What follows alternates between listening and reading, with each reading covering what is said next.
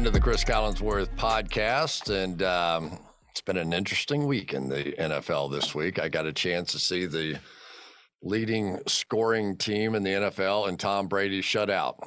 So it's unbelievable. The last time, two times actually, that we've done New Orleans at Tampa, I want to say they scored zero points this time, and I think it was just three points the last time those two teams got together. If there's ever been a team that has somebody's number, it is the New Orleans Saints. It's Dennis Allen. And what they did in Tampa was just unbelievable. So we'll talk about that a little bit on the back end of this thing. But I want to welcome in my uh, special guest, one of my favorite guys, Eric Eager, who is the uh, head of research and development and innovation, something like that. Eric, am I even remotely close on what your job description is? Yeah, absolutely. And uh, I think it's um, interesting, the uh, the stat that I, I found is the Bucs have won the Super Bowl twice. Uh, and in both seasons, they were swept in the regular season by the Saints. So, uh, you know, maybe maybe that's a little bit of an omen for Tampa Bay here this year, having been swept again by New Orleans. Maybe they'll be the, the first team to repeat uh, since Brady took the Pats to back-to-back in oh three and oh four. But it's amazing the ramifications that came out of that game. And it, it all sort of happened at the same time. You know, Arizona gets stunned by the Lions, and everybody's like, what? You know, what was that? And then Baltimore, Green Bay going at it. And it looked like it was going to be kind of a casual Green Bay win. Here come the Ravens back with a backup quarterback, Lamar Jackson with the ankle. And they go in and score, and I think it's the second straight week, right? Wasn't it Pittsburgh the week before that they go for two and don't make it and don't make it.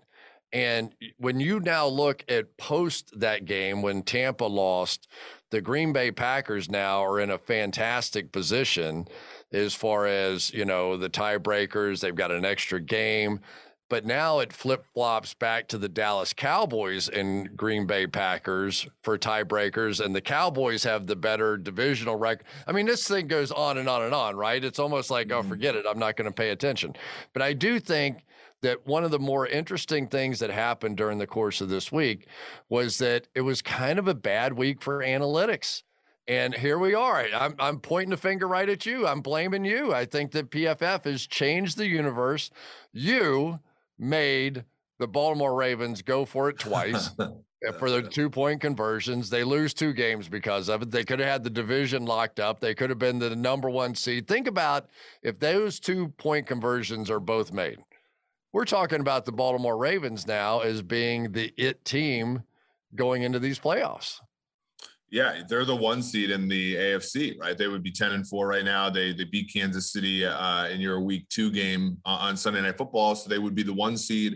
Um, and yeah, I, yeah, it's interesting, right? Like, because w- when you look at um, you know, the way in which the league has evolved, um, we are getting so many more.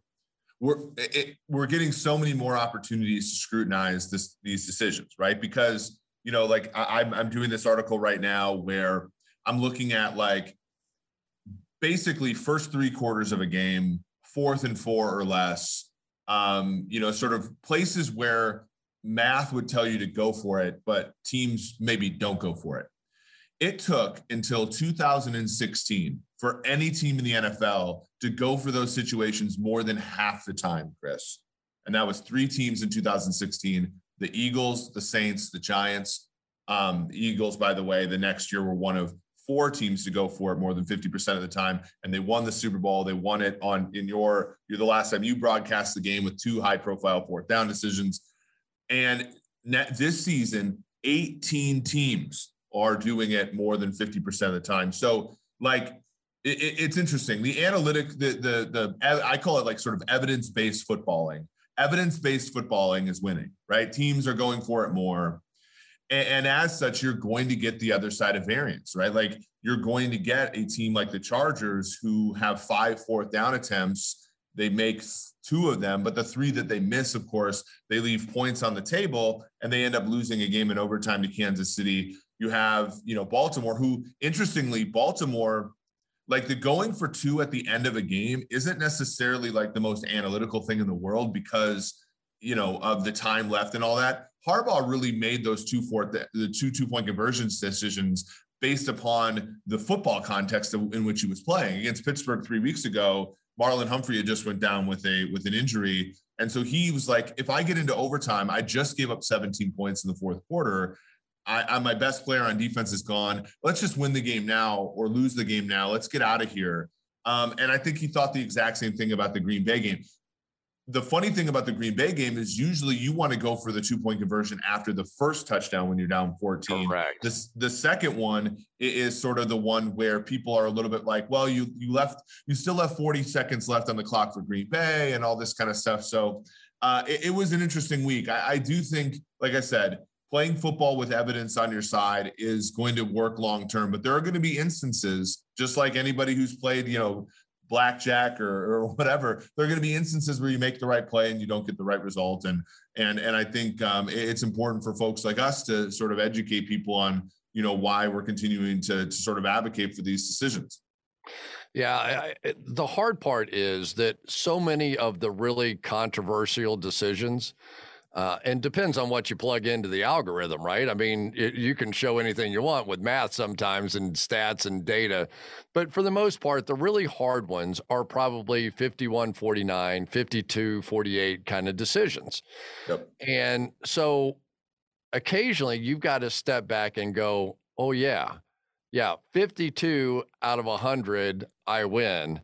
forty-eight times out of one hundred, I lose and look like a dope. And I take all the criticism and all the newspapers and all the radio shows.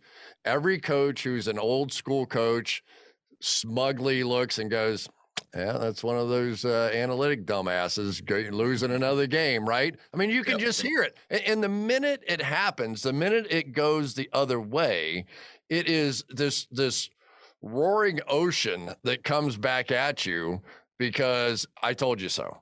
Like they can't wait. I told you so.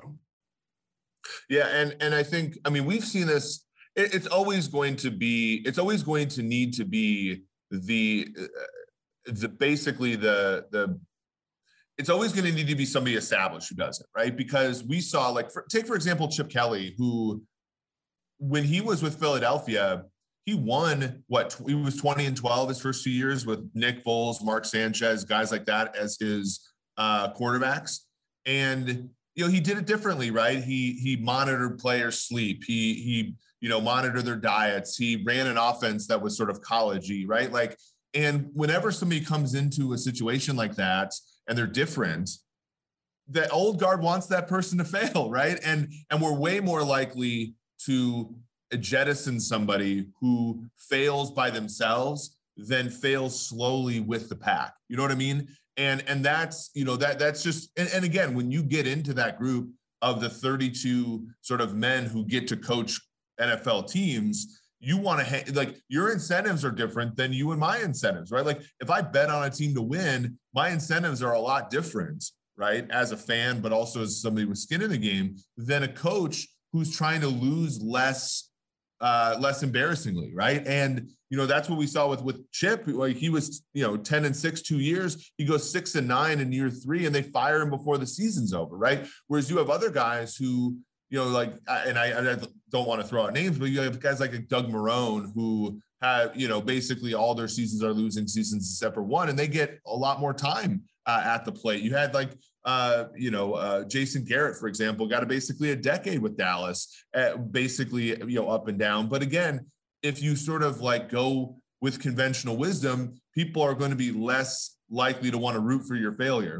And, and w- what's nice is that when you see a guy like Doug Peterson do different things and win, when you see a guy like John Harbaugh, who in my, for my money is a Hall of Fame coach, do it this way, then again, you know, to me, that helps embolden the Brandon Staleys to do it the, the evidence-based way because they know that they have some cover and, and they, and, you know, it's not fair, but like, we're going to look back and say, well, they beat the Chiefs in week three because they went for fourth downs and they made a bunch of them. That's they exactly beat, the point. They That's beat exactly Cleveland. the point. They beat Cleveland. They beat Cleveland in large part because they went for fourth down on their own end. and they got blown out by the Ravens because they went for fourth down on their own end and they missed. You know what I'm saying? So it, it's, it's again, you sort of end up with a little bit better of an average, but the swings maybe are, are not something we're comfortable with. It, it is amazing that you rarely get credit for success when taking chances, especially in the middle of the drive. People literally forget about it in the middle of the drive. It's always the scoring opportunities. But I, I did want to bring up one thing that happened to Brandon Staley in that game. So, and I'm going to, I'm going to freely admit here, I did not see this live. I came in later in the game. Um, but they, before the half, my understanding is that they could have taken a field goal before they went in at halftime, right? They chose to go for it, got no points, momentum swing, whatever you want to say. But I know a big part of the analytical advantage of going for it down around the goal line on fourth down is, at worst, you're going to leave them down there, right? So the field position shift is still going to come back to you because you're going to assume you're going to get the ball back in good field position.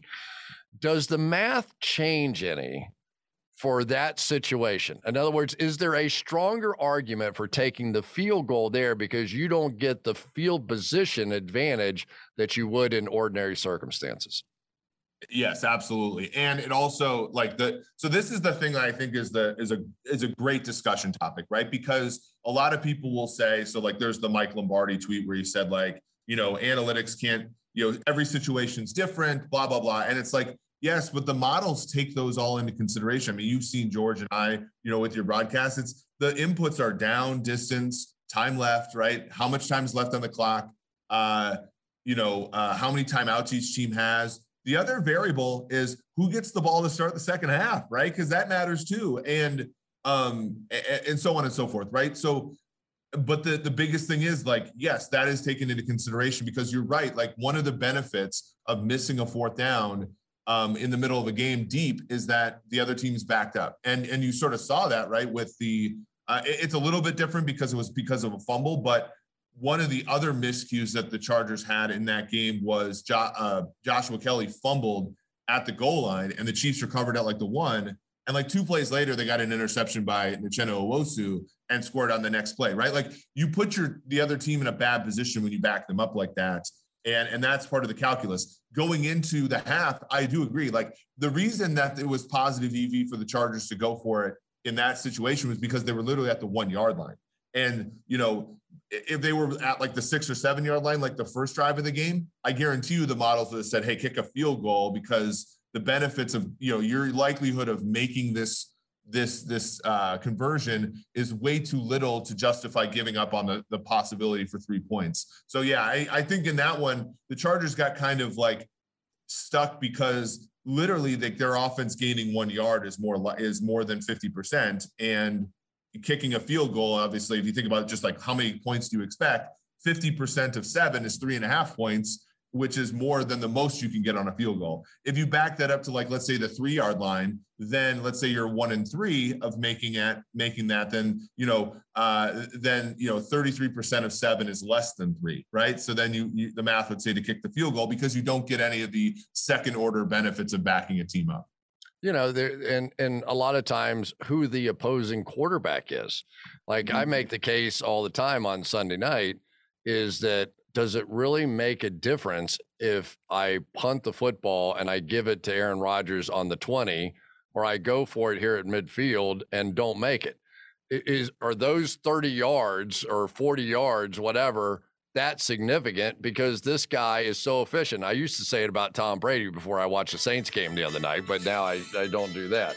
So it is, um, you know, it, it, it's just, matter of fact, that has got to be the sixth straight time my phone has rung, and I've forgotten to turn off my phone in the middle of one of these podcasts. It's it's a total and utter. It, it just it part. just humanizes you, Chris. Remember, like the uh, you know that I never. Yeah, now, now everybody knows that, like, Chris Collinsworth is just a little bit like all of them.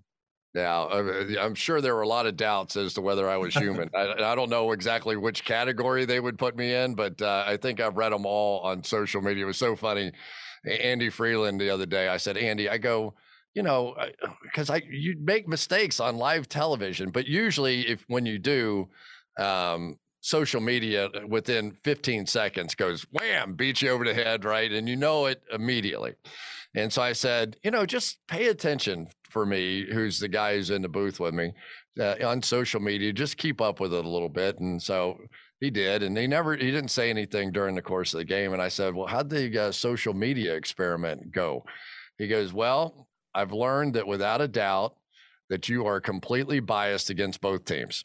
I go, welcome to my world. That's exactly what it is. That's exactly what it is. So, um, but, but it does make a difference. And we're getting into that, right? About who the other quarterback is. Does that go into the model itself, who the opposing quarterback is when you decide to go for it on fourth down? Yep. I mean, in the model that we feed you guys for, for Sunday Night Football, like the quarterback is the, is one of the key variables, right? Cause like that, it, it does.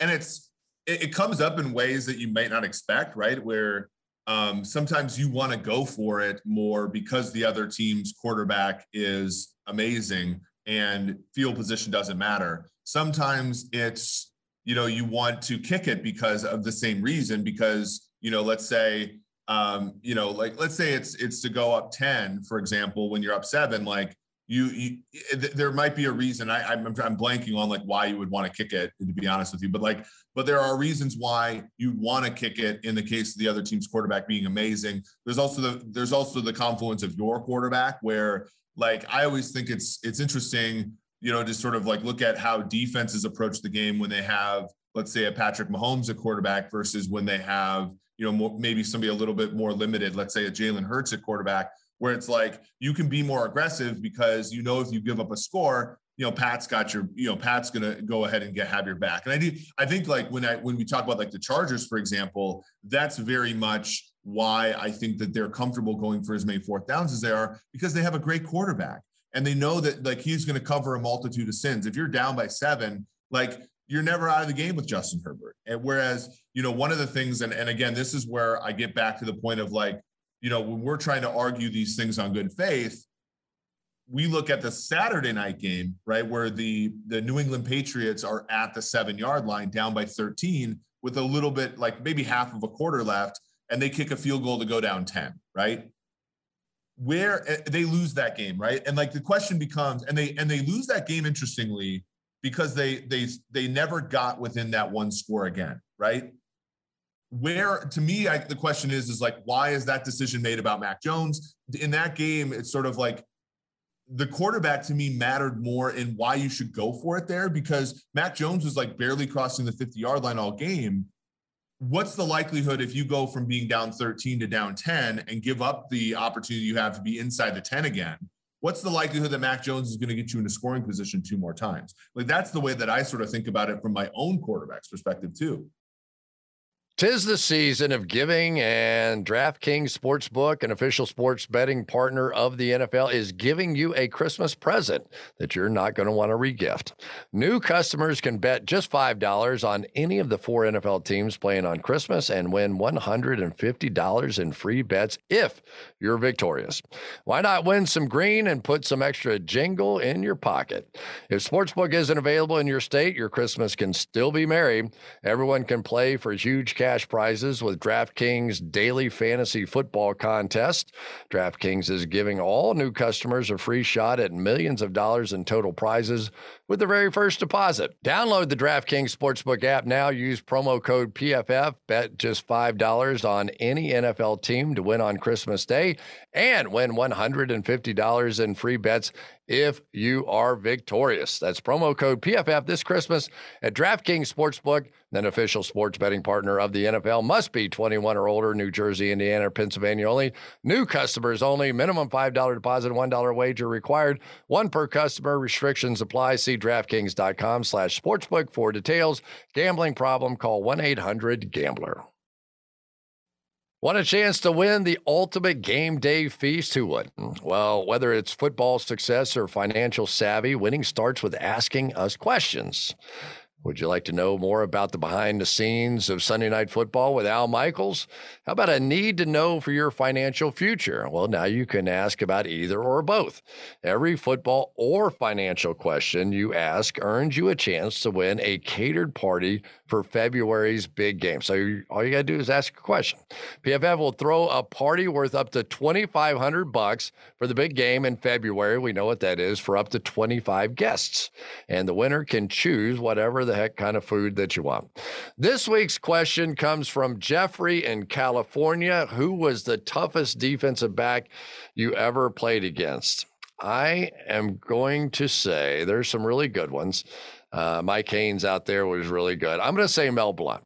Mel Blount with the Pittsburgh Steelers was so big. I mean, he looked like he was, I don't know what his actual size was. He's probably six foot four, but his arms were so long. And typically, you know, D Bs and cornerbacks are little short guys, and you kind of swat their hands off of you and you just go about your business. But Mel Blount was big, strong. He drilled you at the line of scrimmage. He could run as fast as you could run. And back in the day, he could sort of beat you up as you were running down the field. And my goodness, if you caught a pass and you took a hit from that guy, it was not a comfortable feeling.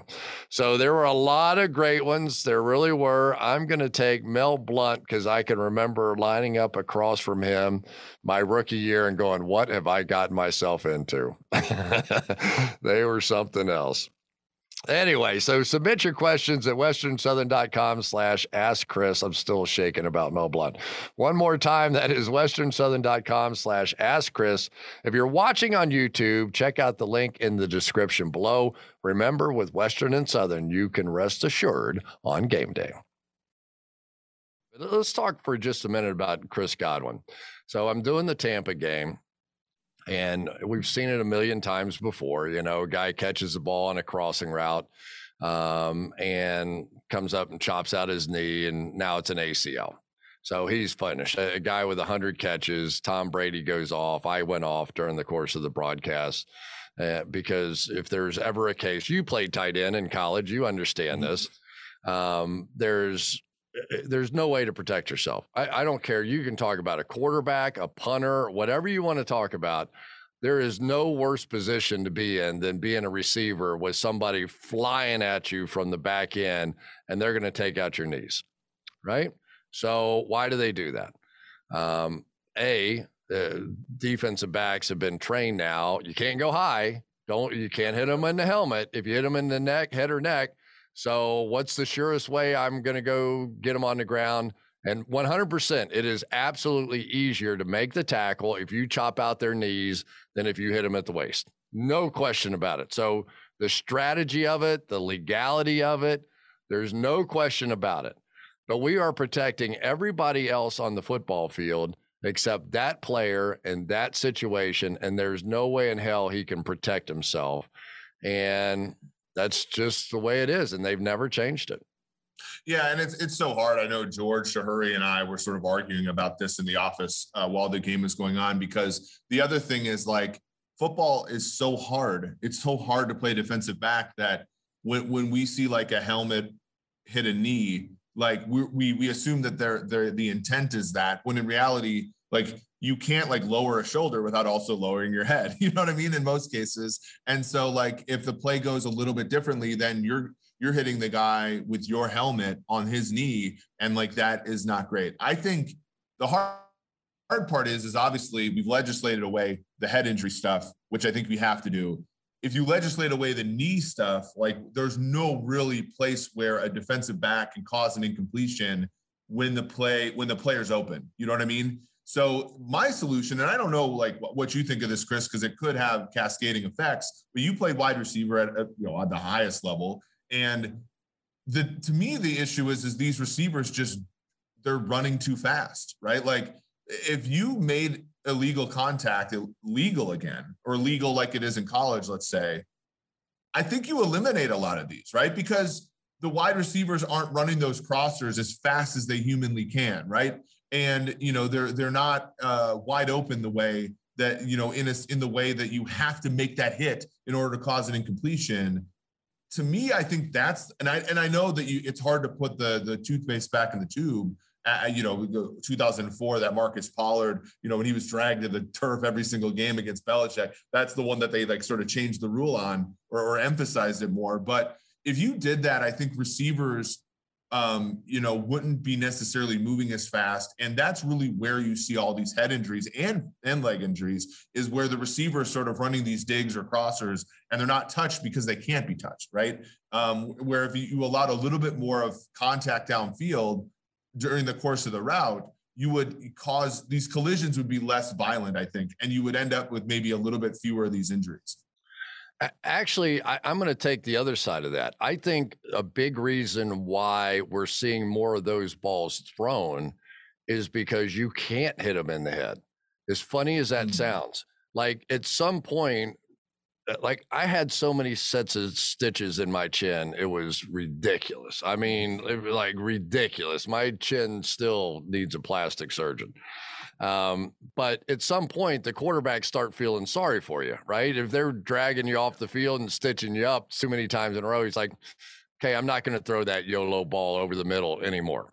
Now these guys are protected. They know they can't get hit in the helmet. So what are we getting? We're getting power forwards in the middle of the field going up and making catches against five eleven and six foot defensive backs. It's a great strategy. It's absolutely a great strategy. So when, and when I talk to defensive backs about trying to protect those guys, they all say the same thing. It's like, dude, you got two hundred seventy pound tight ends out here. How do you expect me to get them on the ground? You think I can tackle that guy if I go up high on him? I've got to go in here and chop his knees. And you think of Gronkowski and all the different shots that he's taken uh, to his knees over the years, and and and you understand it. Um, but I also have asked a lot of wide receivers, almost everyone I interview, and I say, okay, you get one protection, right? You can either have your head protected or you can have your knees protected. Which one do you want? one hundred percent. one hundred percent of them said, protect my knees. I, I, I, I have a good chance of surviving a blow to the head in any way, shape, or form. I'm not saying I always will, but you take out my knees and I'm going in for surgery and now I'm a tenth of a second slower the next year, my career's over. Please protect my knees. And I, I understand, I understand all points of it. Um, it's just, it's so brutal. It's like watching, you know, it's just, it's just brutal to watch it happen during a game. Yeah. And I think, I mean, especially at the professional level, I think th- this, this is obviously also, you know, pertinent to the COVID discussion. I think after, you know, two years now, like it, once you're a professional, especially now in the N F L, I mean, you, you know what the risks are with respect to concussions, right? I mean, even like I played in, you know, college back in, like my last game was oh seven. So still a long time ago. I mean, you, we watched the videos the first day at practice. They try to scare the heck out of you, uh, neck injuries and head injuries and stuff. And, you know, even like small ball division two players, like they know the risk and they're willing to take it. I mean, that's how enticing football is. And, you know, I think especially when you're a professional, again, like none of us really, none of us want to see concussions happen. And I think that there should be a real discussion about what I'm, you know, what I'm talking about, which is, you know, slowing the game down a little bit. So these, these hits are not as jarring and things like that for sure. Um, but with respect to the, the risks and the reward, I think players are compensated fairly well. Um, and, and they know the risks a priori, right? So it, it is, it, it, I don't think it was that countercultural of you to be like, hey, look, like this is what players believe. I, cause I, cause I can see it. Right. And I know, and, and, you know, football's everything to a lot of people, and, and, and it's, and it's not, it's not uh, against the rules to, to, to, you know, express that and to, and to understand that that's the case. And, and you know, it's, it's, it's incumbent on the league to, to make the game such that players aren't like, prevention is always easier than cleaning up the mess to begin with, right? Like, so try to find ways to prevent concussions that are different than, or and knee injuries that are different than just throwing a flag once it already happens. You know what I mean? Because football is a violent game regardless. So try to make, try to, try to make that violence a little bit more conducive to what your, what your, your aims are, as opposed to just legislating it after it happens. I, I, I really think that because most of these are blindside things, right? So it is a defensive back, and I'm going to narrow it down to a certain category. It's a one hundred ninety pound defensive back against a two hundred sixty pound tight end. That's the inherent unfairness if you try to legislate anything. And typically, if it's truly a blindside shot, anybody, even myself now, if, if Gronk were running sideways across the field and I went up and hit him waist high, he caught the ball, but he moved back towards his own goal line in any way, shape, or form, you know, or I stopped any form of progress. Could that be considered a tackle in the National Football League because of, of whatever? I mean, because that, the essence of what we're talking about, and, and I think the defensive backs have been put so unfairly Uh, at disadvantages in, in so many different ways. I mean, can you imagine trying to tackle one of these guys and last second moving your head out of the way so that your helmet doesn't catch some part? You're putting yourself in danger. I, I know because my son Austin played at Notre Dame and played safety. I'm like, damn it, he's going to get hurt trying to keep the other guy from getting hurt yeah. because he's putting his body in a, in an odd position. Uh, it's hard. It, it really is. It's a hard thing to talk about because there's so many different elements to it. Yeah, that that's the thing is like, and I think that again, like trying to figure out why those hits happen, or like even like I, I know I, I sent you the video, the article about like what the league is trying to do with kickoffs, right? Like, the league wanted to have fewer kickoffs, so they they put the uh, kickoff, you know, the touchback to the twenty-five, which like then now everybody in the league is just kicking it short and covering, right? Because they they they they think that, you know, tackling a guy at the twenty-three is obviously preferable to the twenty-five, but then of course like that defeats the purpose of the entire rule to begin with, which was to have fewer kickoffs, you know. And so the league has to be. And I, and I think they are to a certain extent. I mean, you think with the Big Data Bowl and all this stuff, like they really have done a good job of researching the league, but we do, I think we just need to be more creative about, okay, let's, let's keep the spirit of football in place, but let's find ways where it, it, you're not putting players in these precarious positions. And I think again, like, you know, making it easier on defensive backs in some parts of the game, but harder in others, I think is more than a fair way. And, and again, like that's just my, my silly solution for that is, is again, just sort of having, um, you know, just allowing the defensive backs to make, to make smaller contact to like shoulders and stuff while the route is happening. And then I think the collisions will be less fierce, but I don't think they'll ever do that because I think that, you know, so much of the passing game now is timing and stuff that it'll cause offenses to struggle for a year or two, which I don't know if they think is good for the product. Although offenses this week, it was the smallest number of touchdowns we've seen in a week in N F L in twenty-seven years or whatever it was, I think this past week. So, uh, you know, nothing can get kind of worse than what we've seen over the last few days. Yeah. Unintended consequences and, you know, circle of life, all that kind of stuff. And the kickoffs, the, to me, one of the bigger things on the kickoffs is you have to give the receiving team a chance to commit a foul. There are so many fouls called on in kickoff returns that you have to give them a chance to get backed up to their own ten-yard line because somebody held or somebody blocked in the back or somebody did something, which is exactly what happened in the game the other night. I was dying to talk about it, and we went right to commercial or something. and, and you can – it's unbelievable the number of things in a broadcast that you want to talk about.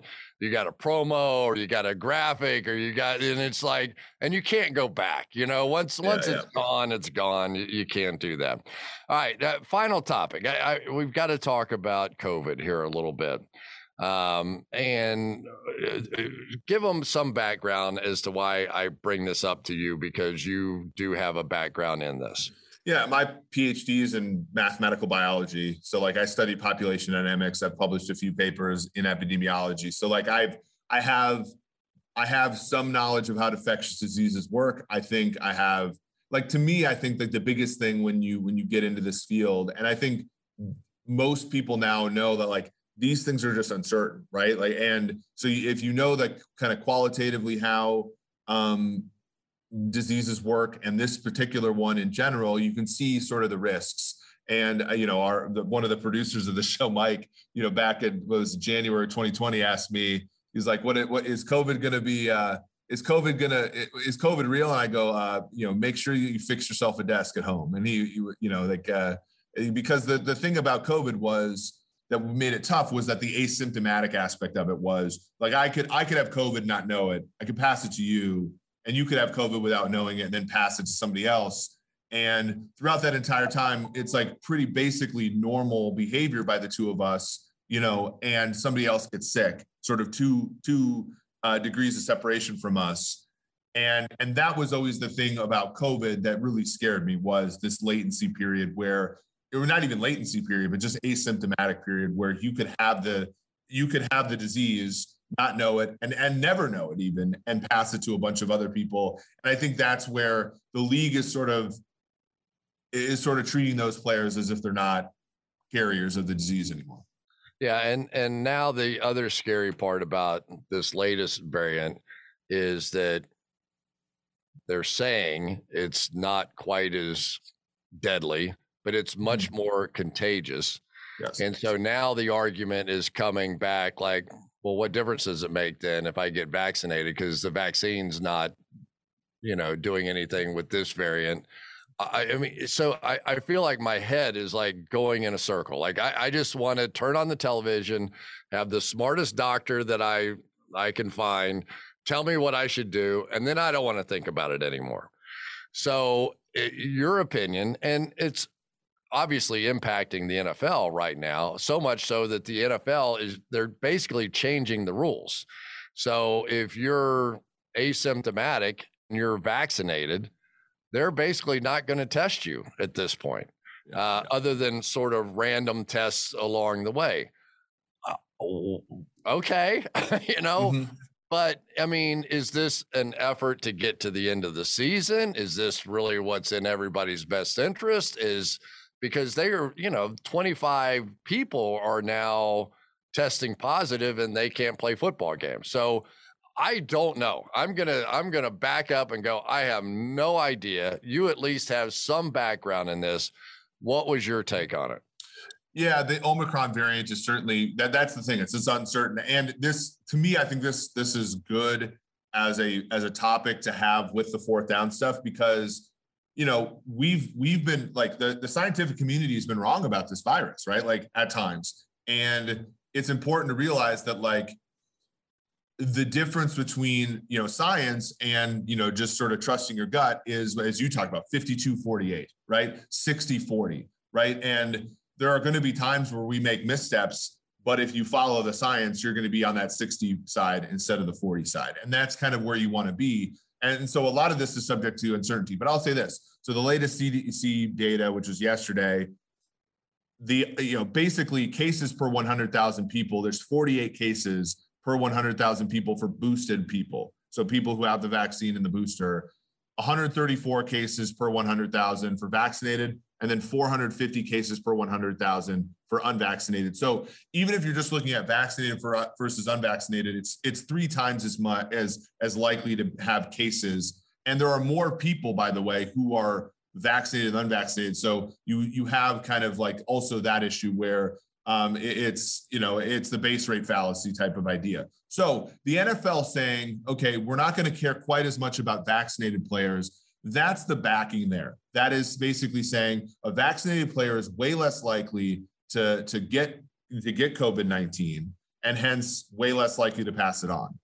The issue becomes, obviously, if the case counts among, among the vaccinated grow, then you're going to have like, you're still going to have people passing it. And it's not necessarily like no players have died of COVID. There are relatively few players. I think it was Dakota Dozier went to the hospital with it. Like there are some players who have had adverse reactions. There are some players who are rumored to have long COVID.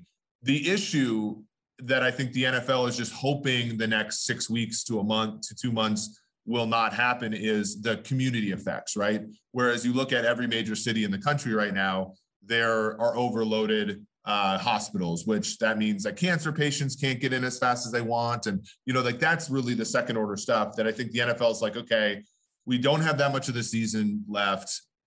Let's make sure we get through this, and let's hope. And then it's really just hope that, that these don't have community effects on people who are not on the team. To me, what I would have done is sort of instituted more strict outside of the building protocols, basically don't interact with other people. I, I understand that that is not popular and, and probably not, you know, so in my opinion, I think the league is, is going partially, they're, they're partially, I think, data driven by what they're doing, but there are still obvious risks.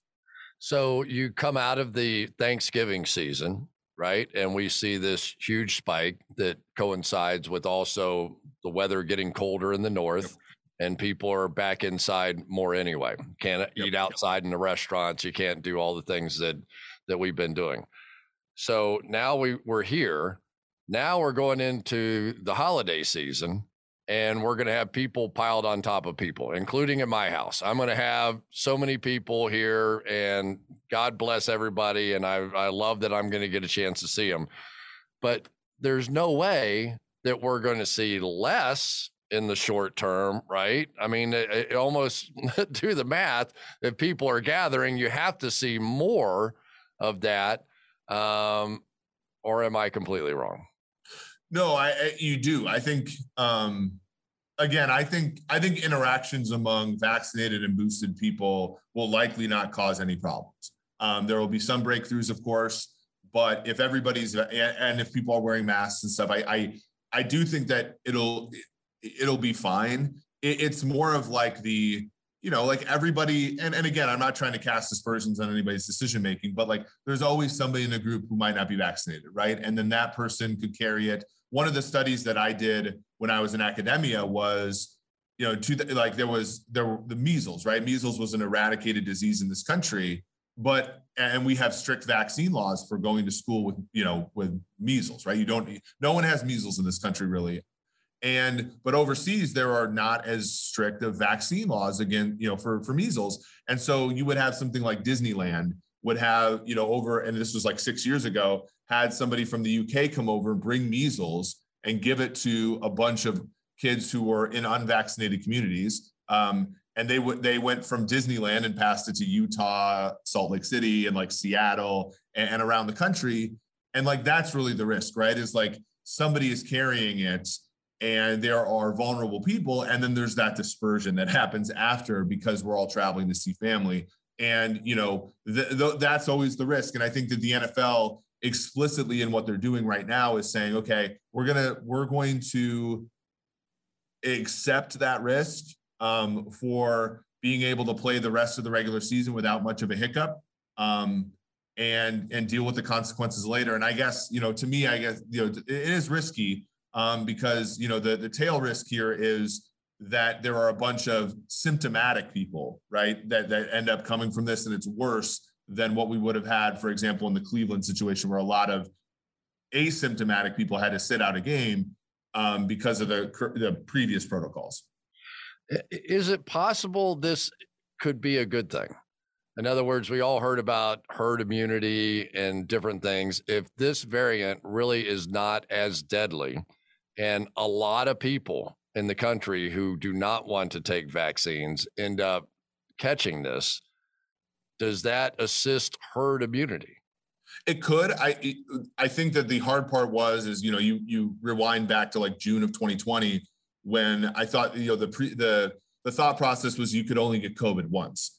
And so, you know, much like the chicken pox, for example, and like, so if you get it once, then you're immune to it and, you know, you don't have to worry about anything. And I think we've seen multiple people, Lamar Jackson being one, who've gotten COVID multiple times. And that, that obviously is a risk that, that hurts the herd immunity argument because, you know, you, you can't, you can get it multiple times. Um, that being said, like, you know, there, there is a chance, and like, this is just like, you know, evolution and, and just general mutation where it will probably in all likelihood get less deadly and infectious the more, you know, we get into these variants, right? Because you think about the flu, right? Like the, the last pandemic we've had in this country was the nineteen nineteen Spanish flu. And that was extremely deadly, extremely infectious. And now the flu in this country is basically endemic, and we just deal with it. People die of it for sure, but we just deal with it. And the interesting thing is not that many people take the flu shot relative to what we'd like, right? But the but the, the less infectious, the less deadly a disease is, the more that you can accept people taking the vaccine less. So like the flu vaccine, is only, you know, it's it's nowhere close as as effective as the COVID vaccine, and it's nowhere near as taken, right? Like we have, you know, seventy percent of adults taking the COVID vaccine. That's not enough because of how infectious and deadly it is. But if you decrease the infectiousness and deadliness of COVID over time, then the number of us that are vaccinated for it will be enough. And just like it is for every endemic disease like the flu or even something like chickenpox. Fill me up. I, so far this year, I have had three COVID shots. I have had two shingle shots and one flu shot. It, honestly, if they told me I needed to take forty-seven vaccinations this year, I would walk in there and just go, go ahead. Right uh, now, that doesn't make me smart. That doesn't make me anything. Matter of fact, sometimes I go, that's just honestly too trusting of anybody, but mm. that's kind of the way I feel about it. But there are so many people who feel just as strongly on the opposite side of it. And, and, you know, I mean, we're going through this in the N F L, the fake vaccination cards. And uh, it's, it's just like, who would have ever dreamt of all the different things that we'll be talking about over the last two years of the N F L season? Well, it's interesting because like one of the last years where I was a professor was the Ebola uh, epidemic or pandemic, depending upon how far it got. And every single uh, day in class, I would talk about it and talk about infectious diseases and how calculus could help you sort of understand it. And there were two deaths in America with Ebola, right? Like the, it is very much like very, very similar to what we deal with in football, where there are risks, there are rewards, there are tail risks, which is what if stuff really goes wrong? And, you know, we're in a once in a century sort of event here. And it's, it's interesting to sort of talk about that. But, but I think what you're saying is extremely important to, to, to talk about when, when you defer to experts on stuff, right? Like there, there is an increase in sort of the credibility of experts, and, you know, other people defer to you on football, which I think is a perfectly reasonable as well, because you've earned that right. And I think that that's maybe what's broken down a little bit, right? Is, is people spend their entire lives, you know, going to school to study this, and it's just not being listened to, or people. And, the, and I think that that's, for example, to bring it back to football, I think when coaches look at somebody like me and say, you're just not respecting the game with respect to like fourth down decisions and stuff, that's what they're doing, right? They're, they're, they've coached the game their entire lives. They played it. And some nerd over here um, with a bow tie is coming over and saying, well, you're doing it wrong. Right. And that, and, and, and so it's some humility is, is I think required for this entire discussion, which is there are experts and there are risks and rewards. And there are outcomes that don't always correlate with what the right decision is sometimes. And we just have to be, over time, we have to trust that we're all working in good faith. And I think in football, I think we're closer to that than in real life, which, you know, it's whatever. Um, but but uh, they're all sort of tied together. Yeah. So the sixty forty, sometimes you're on the forty percent side and you still should make the same bet because there's still the sixty percent side, or at least that's the way I look at it. So, Eric, you're brilliant. It's always a pleasure to talk to you, and um, thanks for doing it again. Of course. Thanks, Chris. Thanks for having me on.